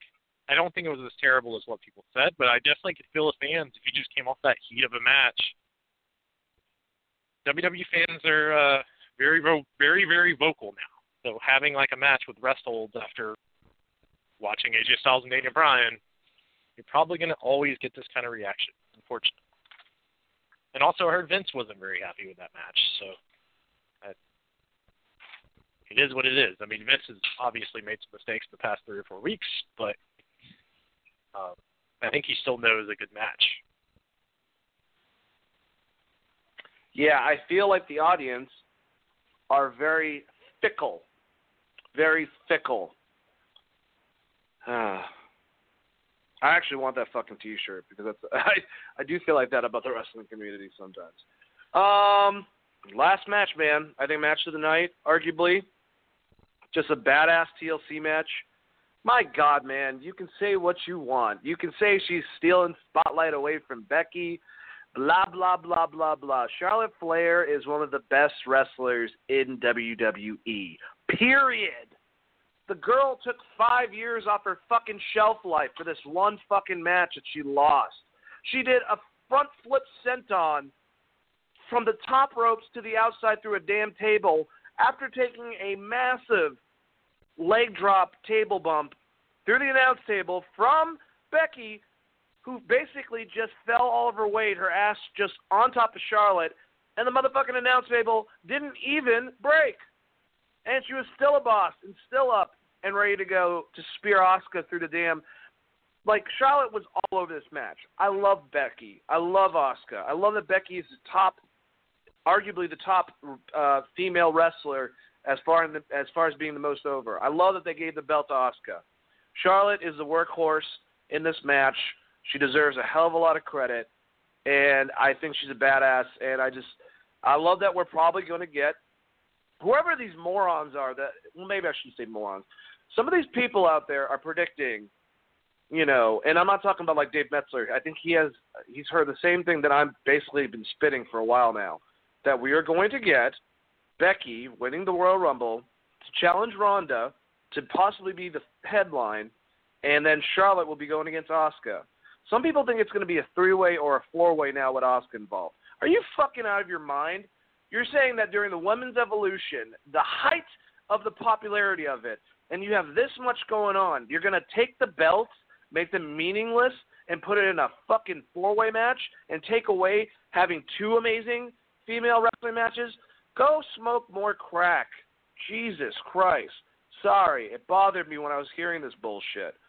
If it's not the way that I'm saying it, it will be a three way with Charlotte, Ronda, and Becky. But I think putting in a gimmick three or four way would be a shame and a sham instead of having an awesome rematch from arguably the best match from last year over a title with Asuka and Charlotte and then having what everyone wants to see, Becky and Ronda headline the goddamn thing for the Raw Women's title instead of just trying to have one fucking match. Like I said, whatever crack you're smoking, keep it going. Whatever. Anyways, thought the match was fucking awesome. Spots were great. At the end of it, Ronda came out, knocked down the ladder that had both Charlotte and Becky. They fell down. Asuka climbed the ladder, got the title. Kind of, I guess you could say a cheap victory, as a lot of people would put it, uh, because we all wanted Asuka to win it in a better stipulation. But seriously, people, like, quit fucking bitching. She has a damn title now. And how many times did this happen to another competitor? Would we be excited if the same thing happened? Someone comes and interferes, blah, blah, blah, blah, blah. Ronda's getting back at both of them. They're stirring the pot. I'm almost positive we're already having Charlotte versus Ronda at Royal Rumble. I think that already got leaked out. So great. Let's do this. Let's have some fun. This is fucking awesome. I love women's wrestling. It's saving WWE most of the time for me. Chris, how do you feel about this match? I I also think this was. It's kind of I I don't know which to pick as as best best match of the night because that Daniel Bryan AJ Styles match was really good, but I think for spectacle alone, this was probably the match of the night. I don't think people are crazy just because I don't know how set they are on keeping two women's titles going headed into Mania. So if they go the route of combining those two, you may end up with a four way. I think it's more likely what's more likely going to happen is the exact scenario you laid out where you get Asuka and Charlotte versus Becky and Ronda and then maybe you have Becky win the belt and then that leads back to Charlotte and Becky if they want to combine the titles. Um, just to give Ronda a little bit of a break. But um yeah, the match itself was incredible. I think Charlotte, like you said, absolute workhorse.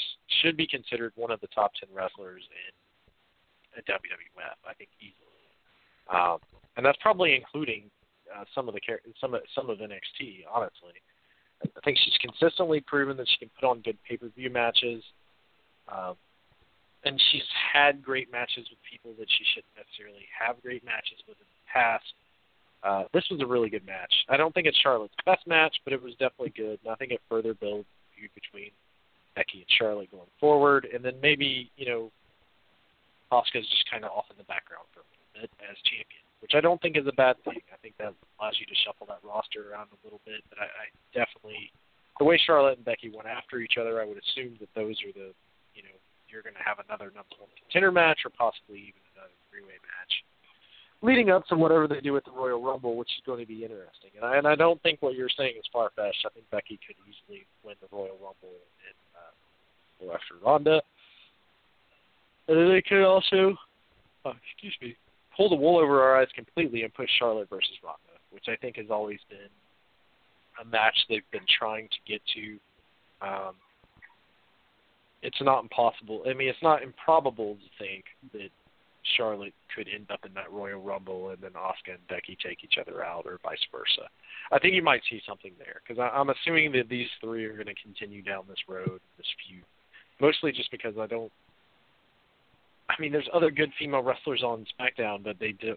I don't know that they have the ability to build them into where these three are right now. See, I agree with you on in in the sense that if they combine titles, which I think is a very, very big possibility, and I've been saying that for a while, uh, just because of Fox, you know, getting SmackDown, not wanting to be like, oh, you can't have these people, but you can have these people, and their new direction and stuff like that. It can make a lot of sense to do that. I would feel like even though it's very Survivor Series esque, then you would probably have, if not at WrestleMania itself, one of the pay per views before that, a pay per view where you basically had the champions versus champions. Hey, do Night of Champions! They can do that again. It'll be great.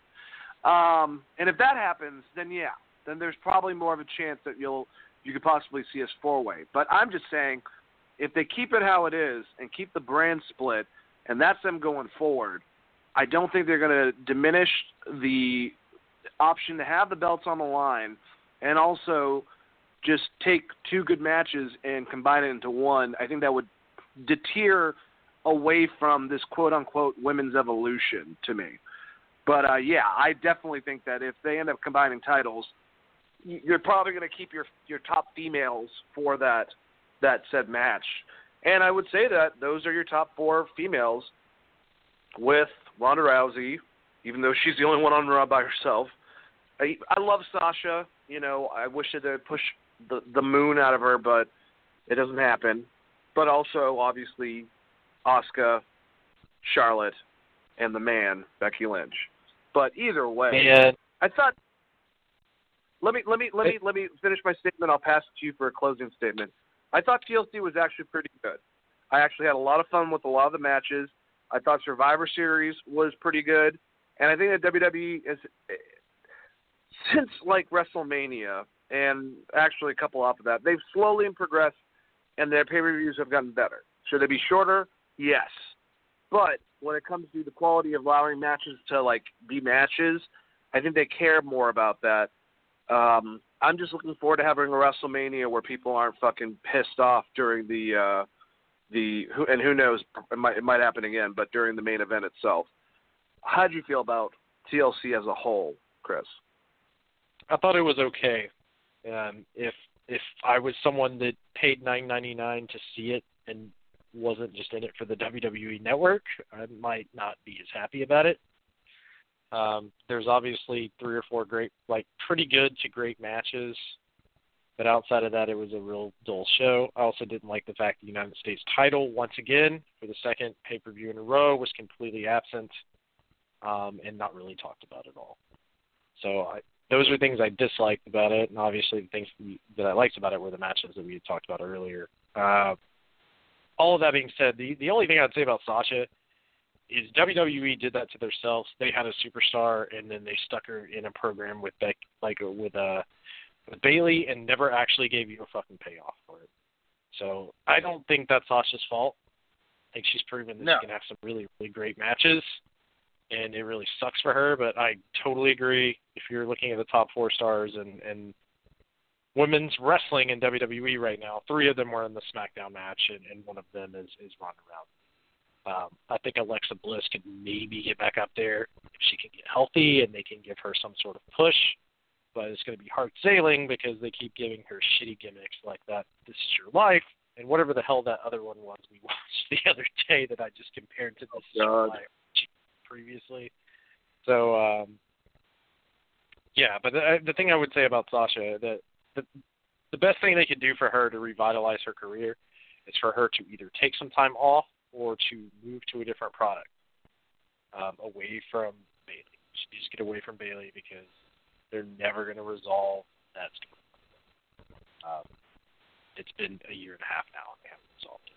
So, pretty fucking awful. All right. Well, and and that's the thing is is you know just just last statement. If they would have let Sasha and Bayley have a feud and have matches like they did in fucking NXT, they wouldn't have to worry about this shit. But whatever. Um, it's I mean, as much as I loved because I first started coming into wrestling uh, when this was happening, but as much as I loved seeing Charlotte versus Sasha and needing Sasha to be the babyface in that situation because of Charlotte being such a strong heel, it kind of fucks Sasha a little bit because she she is an incredible heel, and now she's always been pushed as a babyface since then, and she shouldn't. Uh, they they had fifty fucking million perfect roads. The last time when Bayley said you ain't, sh-, I don't think shit shit. Maybe she did say shit and they bleeped it out, but she's like, you ain't shit, bitch, and like fucking, it's like that could have started, and then they sent them to counseling. What the fuck is going on? You Yeah, I mean, that's- Kurt Angle. that's- You, you two, you two are in a feud, so you need to go to counseling, or we're gonna suspend you. What?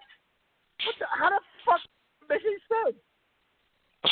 Yeah, I, I agree 100%, and I think that's more of what I was getting at. Is you had the perfect, you had Bayley as a babyface. You already had someone you could turn heel and babyface simultaneously between those two with their feud because, you know, I love Sasha, but she does come off more naturally as a heel, which would have been fine.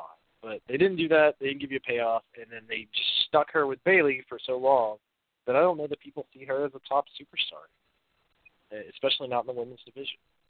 And I don't know how you get her back there except for move her away from Bayley completely.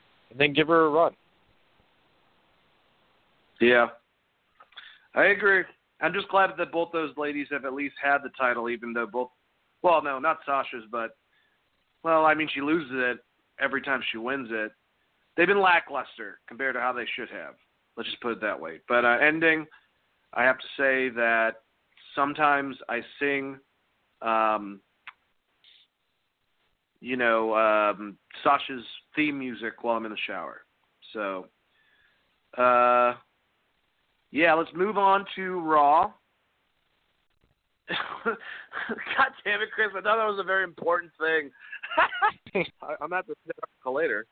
That's sexy. Anyways, uh, apparently but, that is um, an ongoing Twitter beef between Ronda Rousey and Becky Lynch, where Ronda Rousey claims that Becky Lynch stole her underwear. so you guys can look that up on the Twitter. Um, it's out there. The man and, and at Ronda Rousey. You guys have fun with that one. Take from it what you will. I'm just, I'm just saying, baby. I'm gonna take from that what I will, but you know that that, that that's sexy. Uh, all right, let's try to let's talk about Raw now. Uh, the show opened up with Vince McMahon, Stephanie McMahon, Triple H, and Shane McMahon announcing that they've done a bad job lately and will now be running WWE themselves. Question: When the fuck was the McMahon's not running the WWE themselves? I get we're supposed to like sustain our disbelief, but even in the fucking storyline, they're still in charge, no matter what. Whatever. They said they'd be listening to the fans more and declare the fans as the new authority. Some people are calling this era starting up our era or my era. I don't know. I'm just making all that shit up. Anyways, Baron Corbin showed up, begged for his job back in his best Biff Tannen impersonation. Uh, so they put him in a no DQ handicap match against half a dozen people. Uh, seriously, that's that's that's pretty much what happened. Uh, it's the new Raw. All right. Now, before I go into the matches and break down this whole entire thing, um, and we're going to talk more about this. I think we'll have enough time to because there's not a lot that happened on both Raw and SmackDown, and I'm not going into any of the spoilers outside that one I said about what Daniel Bryan said about Santa not being real uh, for the ones that were recorded for next week for, for Raw and SmackDown. So because of that, me and Chris are going to talk about Raw and SmackDown, and then at the end of it, talk about this now in both a positive and a negative, the new WWE going forward. uh, I'm not. I'm not. I'm. I'm, I'm gonna admit right now. I'm not going to be so cynical about it. Uh, but either way, yeah. Trying to go into this. I love how how over Shane is, no matter what. Even over Triple H, Stephanie, and Vince. And I love how Vince was trying to talk shit to the audience to get them to boo him, but they wouldn't. And it's amazing because I mean Vince is such a great heel, but people will talk shit about Vince as much as they want until they're blue in the face. But if they're an audience and No Chance from Hell comes on, everyone's fucking singing it. And I get it, because I would be too. Either way, you heard this thing. When I heard this, Chris, I was like, wait, what the fuck is going on? I was so damn confused. I, I can't believe that apparently, and, and, and Triple H laid it out. He's the one who laid it out that this is going to be something that we're going to see improvement in the next month or so. Like, you know, it's going to take time, basically. So everyone complaining out there that you saw the same shit to, that night, I mean, they got to figure out an ending to some of their feuds. They got to have some type of resolution. It's not going to be like fucking Vince Russo where he comes out, tells everyone to come back out, grabs all the titles, and starts new feuds out of nowhere. They're not going to do something like that. This is something that's going to happen over time. Now, will it happen? That's the question. Either way, with this promo, what did you think when you saw this or heard about it? And um, how, how did you like uh, the McMahon's new era where they're in charge finally, I guess? Well, I thought first off, I thought Shane McMahon was a professional wrestler now since he won that, you know, and he won the crown jewel so shouldn't he be out there defending the crown jewel, the World Cup of Wrestling? Outside of that, I thought it was a whole lot of nothing.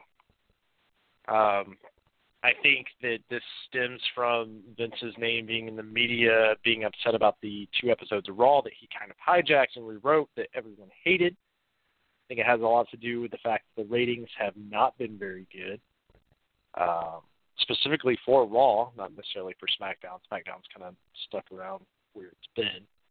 Uh, and the fact that he really, really, really didn't like that TLC match uh, with Seth and, and Dean. And I, you know, I don't know what you do to fix this. I I didn't expect them to fix this in one night. Obviously, um, I think Triple H did a decent job of laying it out there. Uh, but you're still in the same spot because you have teamed Stephanie McMahon, the Shane McMahon, the Kings of Raw and SmackDown, and until you have someone actively take them down or take over the show, they're still in charge. Um, and they can they did this they did this again later on in the show where they're attempting to blur kayfabe, the the wrestling world, with this business world. Um, they also did it with uh, Seth Rollins, where he was talking about that he he never wants to disappoint the audience, and I think that level of blending lines on Raw, uh, leaning more towards like, hey, this shit's a work. Uh, we're to make it better is not the best way to go and in general, like I said, it happened multiple times on this version of Raw. Um, and also, but people are always going to pop for. But then again, technically, and I mean maybe this is a once, once in a time sort of thing. You look back at how horrible the WWE was in the '90s. Vince comes out and makes an announcement, basically breaking kayfabe and saying we're going to change the product, put in a new direction and that ushered accidentally with a bunch of stuff, obviously Montreal Screwjob and stuff like that involved. It ushered in the Attitude Era. So I'm not saying it's going to happen, but admitting fault, kind of saying to the audience, you know this is fucking not real. We know it's not real. We're going to try to fucking change things. It has, at least in the past, shown some type of good things, but then again, you look like I said with Nitro, Vince Russo, similar concept, tanked the company. So so it's either this is where the this is where the story gets rewritten with that a lot. Is that Vince McMahon did not Vince McMahon broke kayfabe with the steroids trial and a lot of that stuff in the early '90s. When he when he screwed over Bret. it wasn't that he came out and said, "Hey, all this shit is a work." It's that he came out and said, "Yes, I am the owner of this company," and became a heel and there was an obvious pivot point to that. That he screwed over Bret. Like he called the shot that Earl Hebner made that call. It, it was still wrestling related. It it wasn't that he came out and said, "Hey, look, like, yeah, I fucked Bret, whatever. There it is." It was that he came out and beforehand he was an announcer and he showed up and was like, "I made that shot. I am the commissioner. I am the bad guy. Put your focus on me." That's way different than like Seth Rollins coming out and saying, "Hey, I apologize for not giving you guys the match you guys deserved." Obviously, pointing to the fact that the quality of the match wasn't as good. Um, and if they've lost sight of little stuff like that, I don't really know what to say. Uh, especially when they're talking about the whole company. And then later on, when we get into who they actually brought up from NXT for this change on Monday Night Raw, that's going to be a whole other thing that I am going to bitch about. But uh, so far, I, I I guess you know, for me to see actual change is to uh to kind of prove it. Like honestly, at this point, prove it. Is this? I mean, this promo is just uh, for me was a ratings pop because people saw that Vince was going to be on. Oh, I get what you're saying, and and I mean, I I'm very skeptical as well. I just think that the whole Rome wasn't built in a day sort of thing. And at least, at least we're getting. I mean, as weird as it is, kind of breaking kayfabe in a sense with this, we're getting that they get it, or at least he gets it, that there's been problems, and they need to have some type of change in course. But let's keep on going. Let's get let's get through this uh, manslaughter match with Kurt Angle, Apollo Crews, Bobby Roode, and Chad Gable with Heath Slater as the guest referee again, beating the hell out of uh, Baron Corbin. By the way, um, very similar in concept. If I'm supposed to, uh, you know, say the opposite of um, the Lucha House Party rules, where the heel was getting beaten by the baby faces in a handicap sort of way. But whatever. Everyone attacked Corbin with chairs, hit a bunch of signature moves on him, and Angle pinned him after an angle slam. Corbin is now no longer an authority figure. Still there, which is good. That would happen later on with him and Seth Rollins having interaction, and Baron Corbin trying to blame everything on Seth, and then Seth punched him. You know, so Corbin will still be some type of villain, but now will probably be in a new direction. Um, but yeah, Corbin is basically the representation of everyone being pissed off at Vince, uh, manifested in a in a in a gimmick, I guess, at this point. I will say also that Kurt Angle, you know, he's getting old, and uh, I love Kurt. I think he's one of the best wrestlers of all time. Uh, but you can tell that he's aged, and and to say even past that, I saw a lot of comments about Vince and how old he is. Yeah, he is old, and yeah, he doesn't look like he sleeps a lot. But uh, at the same time, I mean, does anyone remember he's like 75 years old, so he's going to look pretty fucking old? I guess we're just not used to it. Apparently, he doesn't even like to be in front of camera anymore because of his age, uh, which kind of makes sense. But um, Kurt too, man, he needed help putting uh putting Corbin through that freaking table uh, with the with the uh, slam. It looked like, but then we had a Finn Balor versus Dolph Ziggler. Uh, it was ruled a no contest when Drew McIntyre interfered and attacked both men. So I guess that means that is um, the start of the feud between the three of them. Like I said, whatever. At least I'll, you know, to me, because I like I like uh, what you call Drew McIntyre. All of them are good workers, so we'll hopefully get a good three-way match. I guess at Royal Rumble that will probably keep Finn away from being able to win it. what am I? Anyways, um, yeah, Chris, comment on the handicap match with Baron Corbin and the Finn Balor Dolph Ziggler no contest match. Unless they're turning Baron Corbin uh, face, this match made no sense. No one is going. Baron Corbin is not hated enough for this match to immediately let go of all the anger they hold towards Ben the past three or four weeks. So to me, this was like you said, he was kind of set out like a sacrificial lamb.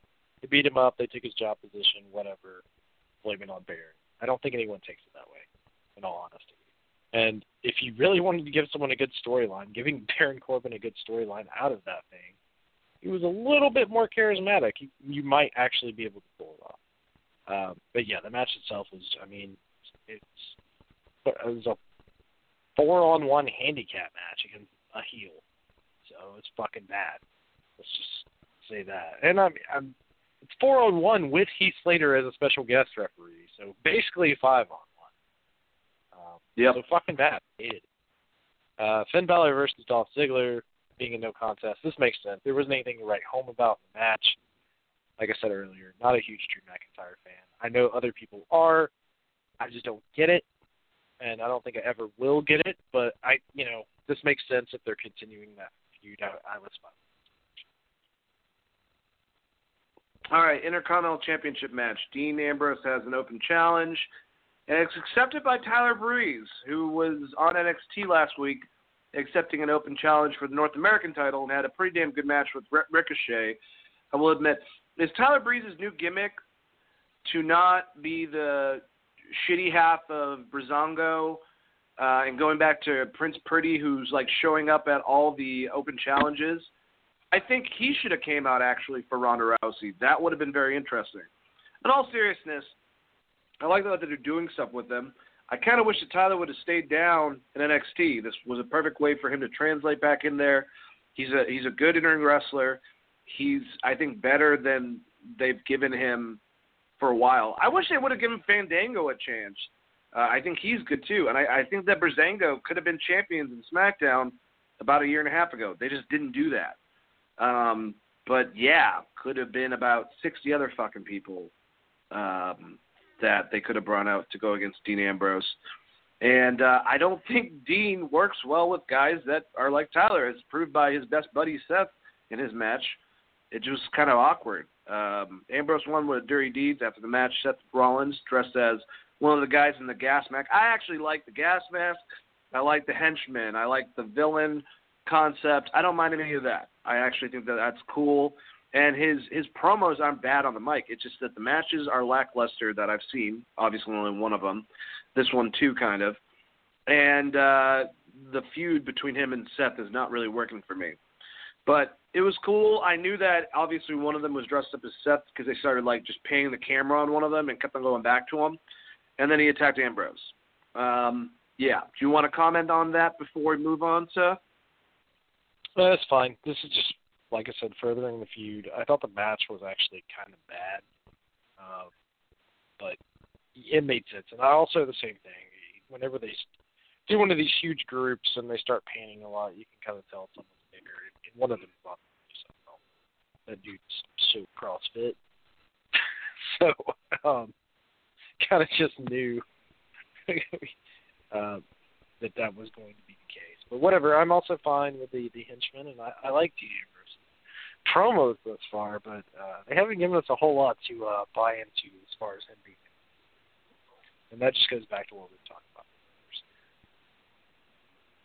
Yeah, he just comes out grunts about how the audience suck and how they're all like pieces of crap. He like the promo's good, the material though it's not believable. Like I said, I mean the the fact that they're trying to say the CZW guy is now worried about his health um, with germs is kind of ridiculous. But you know, uh, a video package announced a new group of NXTs uh, coming to WWE.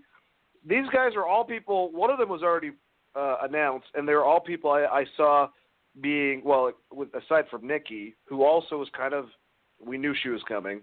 So basically, Heavy Machinery, EC3, Lacey Evans, all in which I had in my head, along with Lars Sullivan, as people that probably didn't need to be in NXT, and I think would do better on main, but none of them had storylines. None of them had pretty much anything going. Velveteen Dream, which a lot of people were not too happy, was not one of the guys announced. I think that they're going to probably give him a better, proper introduction, is what I would be hoping for. But um, I don't really care outside of Nikki and EC3, maybe. I mean, actually, I'm more looking forward to Lars than EC3. I think EC3 will do well because of his charisma. Um, he'll be better on Raw. Lacey's whatever. She's she's okay. She'll be a good person to put against Ronda Rousey as being someone that's physically intimidating. Heavy Machinery is going to die a slow death on Raw. I feel.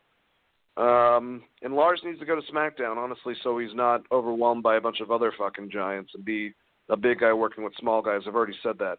Nikki, I think, needs to go to Raw. I think they need some good, intense females over there. Don't think she. And the funny, funny thing is, Sanity's on SmackDown, but I don't think that she'll do. She'll get lost in the shuffle on SmackDown. Um, yeah, but uh, yeah, Chris, what do you think? I, I don't see EC3 ever being a star in WWE. I just don't ever see it happening. He's too big. He has personality, but he's terrible in the ring. I don't think it's ever going to fucking happen. They were probably right when they fired him the first time. Lacey Evans is definitely someone that Vince likes. You can tell she's like your prototypical American. Uh, was it? She's basically doing the Riveter gimmick. um, it doesn't matter. She's not that great in the ring, and she won't reach the level of like Ronda Rousey. She'll probably re- be relegated to wrestling like Natalya in an America versus Canada match or some weird dumb shit like that. No one wants to see. Lars Sullivan probably better off on SmackDown. Agreed. I think that he is the one that you could kind of keep around in the mid card as a big guy. Um, Nikki Cross. I think that she's someone interesting that could work on either brand depending on how they want to build her character. I think she is good. Build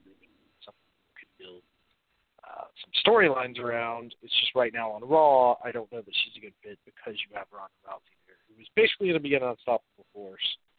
Um, so I'm assuming that they'll have her go against people like Bayley and Sasha, and be more of like a uh, an in between your champion and uh, Ronda, or you're in between your your your women's division and Ronda. Um, heavy Machinery, I think they're fine just because WWE like Raw needs tag teams bad, and and they're a good tag team that you can put other tag teams uh, against. They're just never going to be a top tag team. on Raw. And as long as they're okay with that, they can have good matches with people like Arthur Spain and the Revival and uh, whoever else they throw against them, and they can, you know, book them as a legitimate threat if they want at the beginning. And then obviously, I would assume, all that being said, the Authors of Pain is kind of going to be the head honchos on Raw until they end up doing some kind of brand shakeup. But like Lacey Evans and EC3, I just don't see being. Um, and we'll see a year from now. Maybe I'm wrong, but just I I don't see it. And, and I like EC3. I just he never really was that good ring, and I think he's going to suffer the same fate that Bobby Lashley is currently suffering. They don't know what to do with him. He's not as good in the ring as as a lot of the other big guys.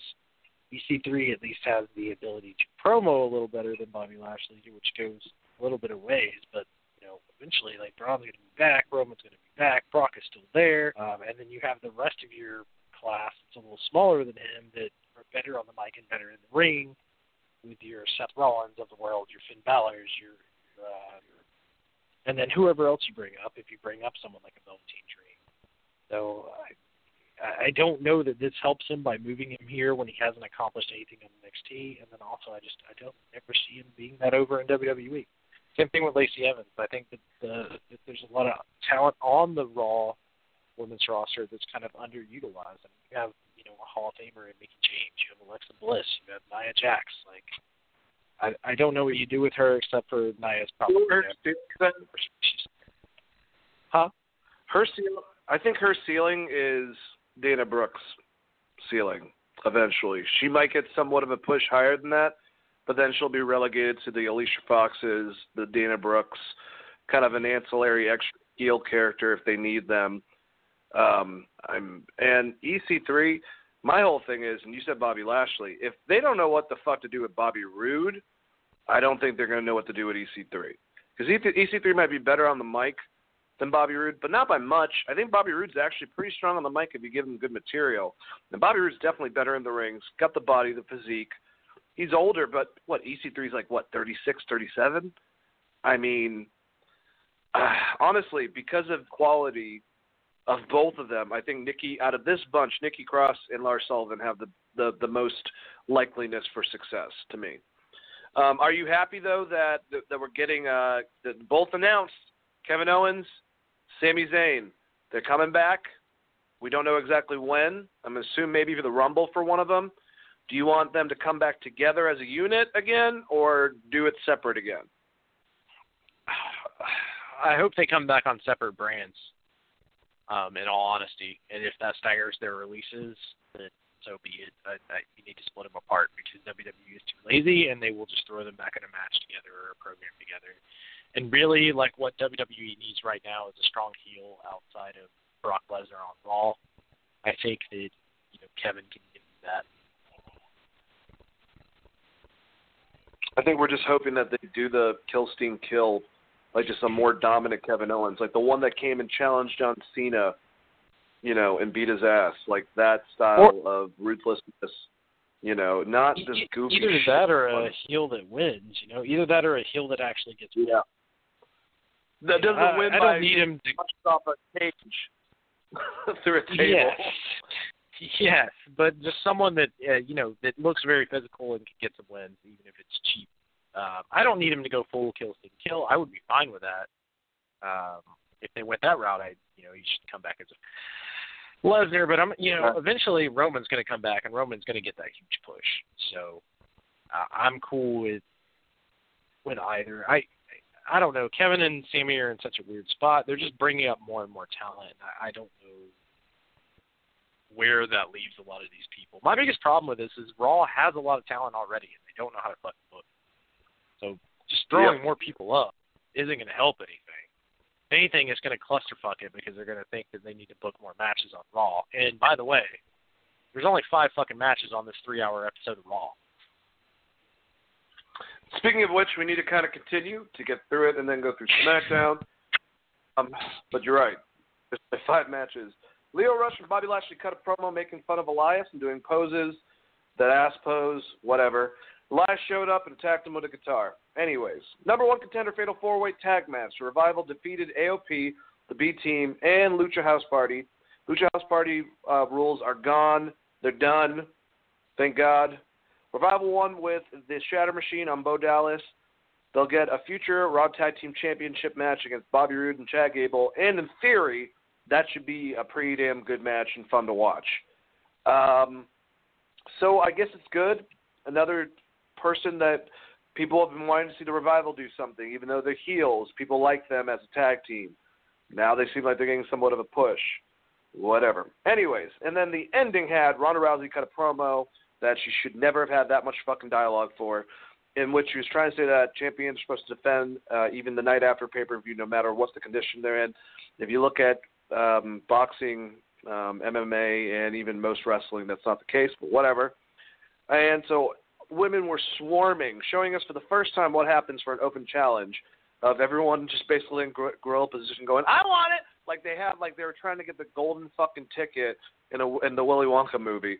Uh, so Stephanie brought all of them, and she presented them to Ronda and said there was going to be a gauntlet match, and they were leaving 30 minutes uh, for the women to display their efforts. Uh, it started off with Bayley and Alicia Fox. Bayley eliminated Alicia Fox by countering a pinfall attempt into a crucifix, then eliminating Dana Brooke with a belly to Bayley. Mickie James eliminated Bayley with a DDT. Ember Moon eliminated uh, Mickie James with an Eclipse. Natalya pinned Moon and Ruby Riott with roll ups. Natalya was able to submit Sasha Banks with a sharpshooter to win the match, and she goes on to go against Ronda for a championship match. To me, icing on the cake would have been Sasha getting the win, but you put her at the end, and I knew she wasn't going to get it because she was the last person to come out. Um, I will say that Mickie James stood out as being a true veteran and being a badass in the ring. And Bayley had a pretty good showing. They were trying to give her the Seth Rollins, Daniel Bryan rub like they did with those last two gauntlet matches. I don't think it worked out as well, but it was nice seeing these ladies get a chance in the ring. They got 35 minutes, and uh, yeah, that was it. Rousey and Natalya shook hands going off the air, and then Ronda Rousey gave her her eat shit look right at directly afterwards. Chris, uh, how did you like the gauntlet match? And how do you like, uh, you know, that we're getting Bobby Roode and Chad Gable against the Revival? Uh, I'm fine with the uh, the number one contender match. I thought that was fun. Uh, the Revival obviously is the biggest threat to the AOP if you look at the other team names involved in the B Team and Lucha House Party. Uh, so it makes sense. Hopefully, Heavy Machinery can help with the tag team division. I think they'll at least legitimize it a bit and, and put out some good matches. So I, I'm okay with that uh, completely. Ronda Rousey's promo, I agree with you. I think it was just a little wordy and, and too long. They they keep asking her to do more than she actually needs to. Um, I hate this concept of a gauntlet match. A gauntlet match should mean that one person is fighting however many people they send into the ring until he wins or loses and this comes off more like they just have one person in the ring and they send them in, similar to what they did with Seth recently on Monday Night Raw. That's not what I know as a gosh. So I hate that name. I wish they would come up with something else, like a Last Man Stand, like a sur- Survivors match, or or just some kind of gimmick name for it.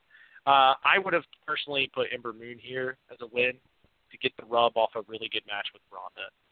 Natalya doesn't win it, uh, doesn't need it, and then also you're just doing a friend versus friend match again. You don't need of those. For the love of God, not everyone has to.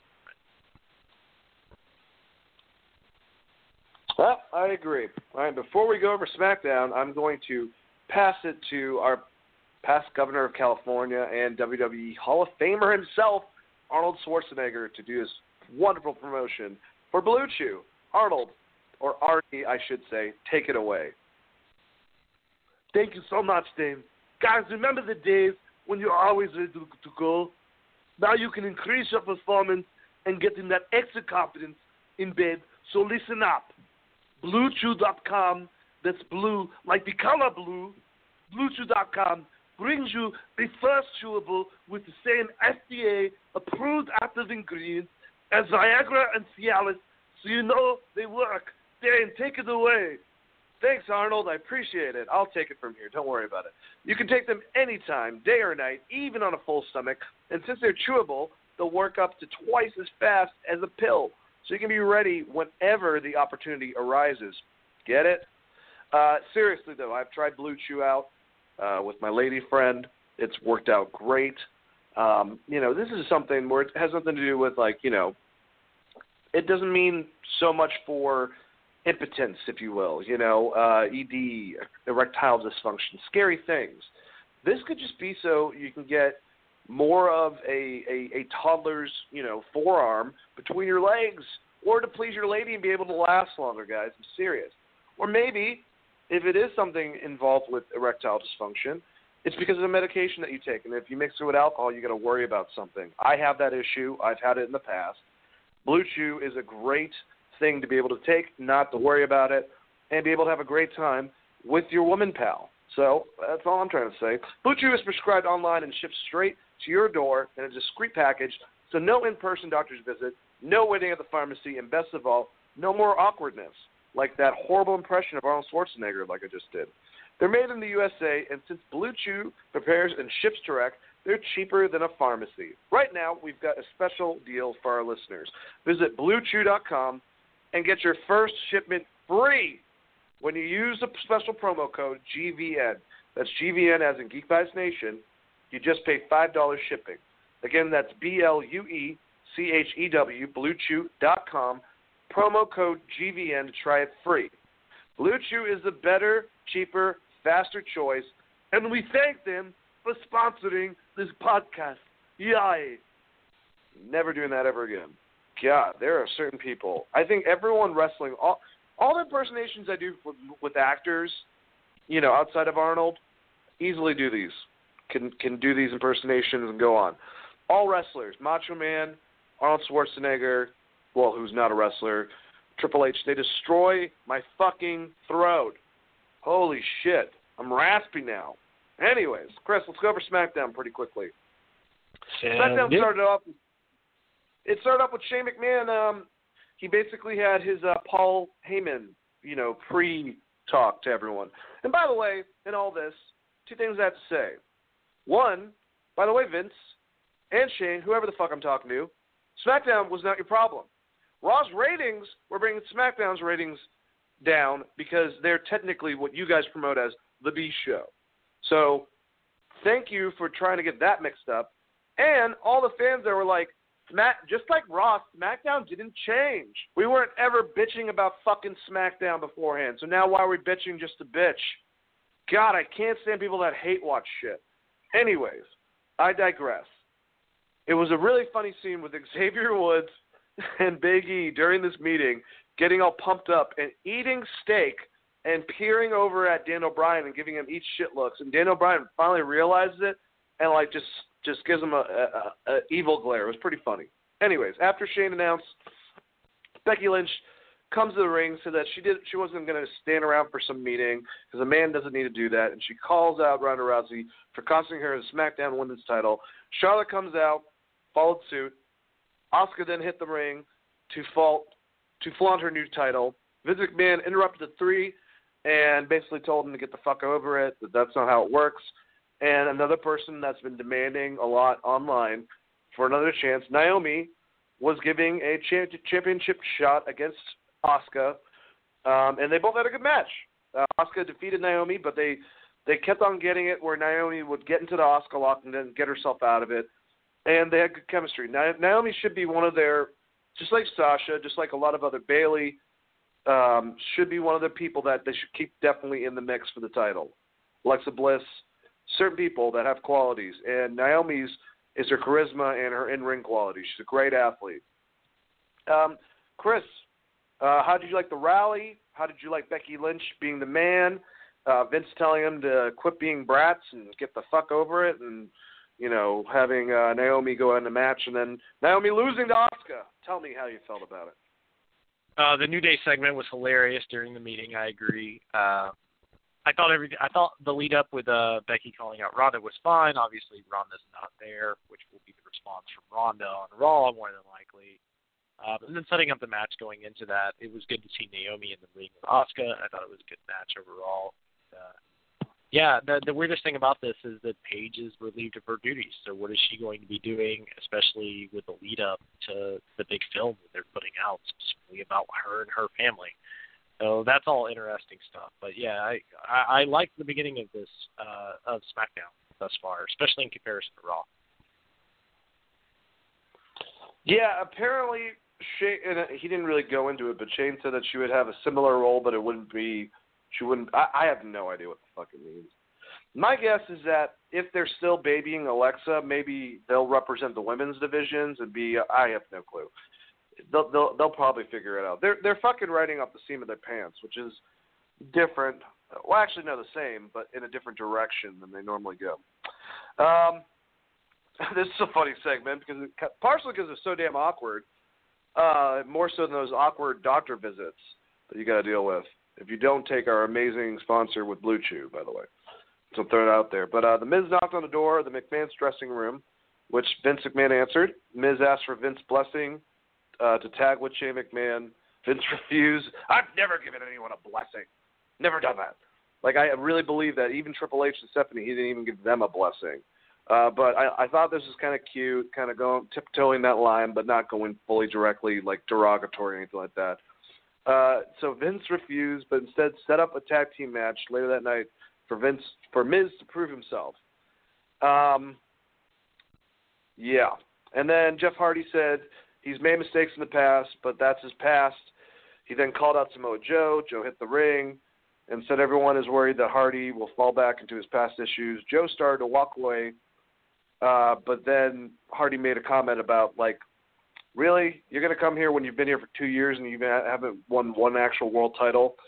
Uh, then they got into it. Joe tried to go after him, and Hardy turned it into a twisted fate. Hardy and Joe will continue their feud. Uh, and then The Miz and um, Mandy Rose defeated R-Truth and Carmella. Mandy Rose distracted Carmella and R-Truth, allowing The Miz to hit the skull crushing finale for the pinfall victory. And um, Corey acts more creepy about Mandy Rose than he ever has beforehand. And by the way, even though it's a whole character thing, Corey's married in real life, so that even makes it more creepy. Uh, yeah.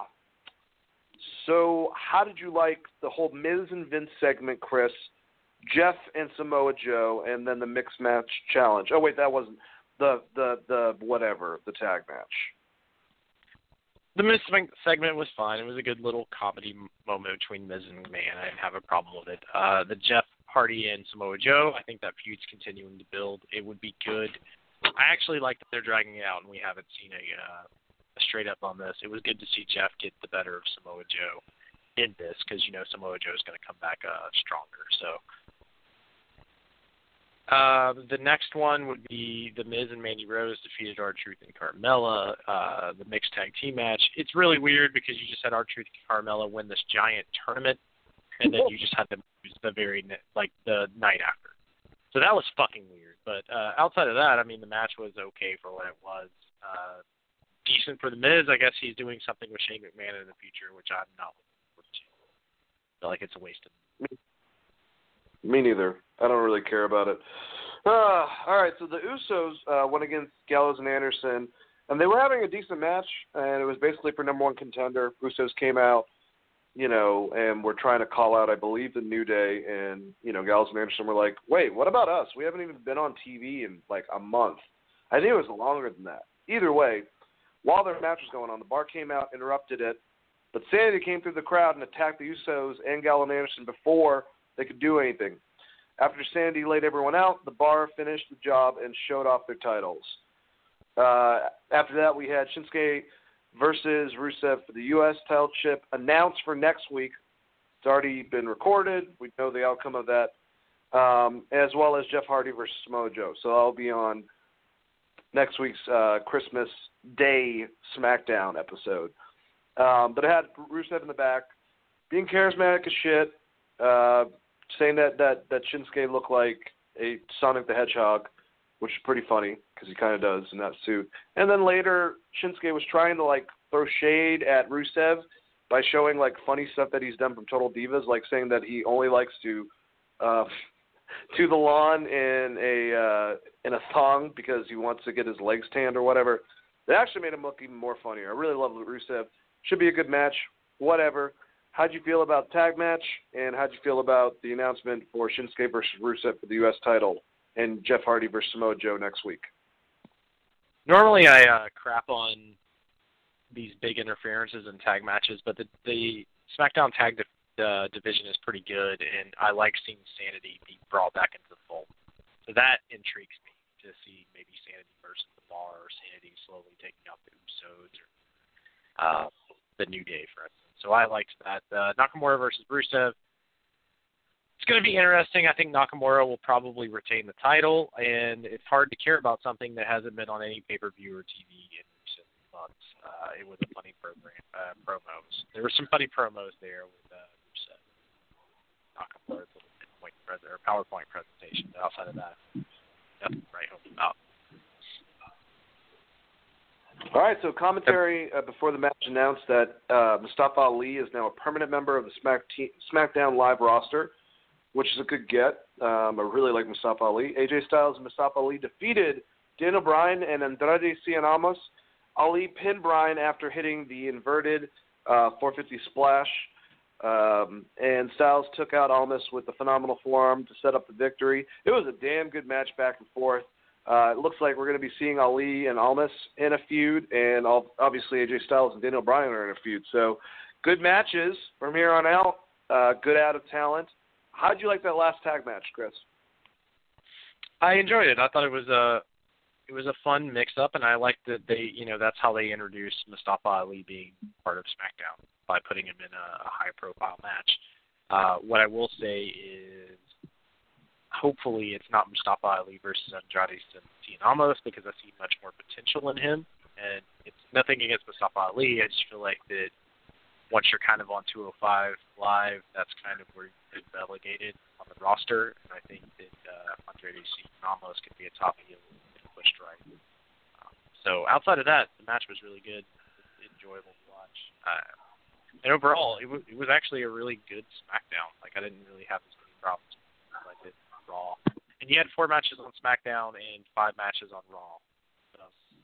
So, uh, that kind of sums it up a little. Yeah.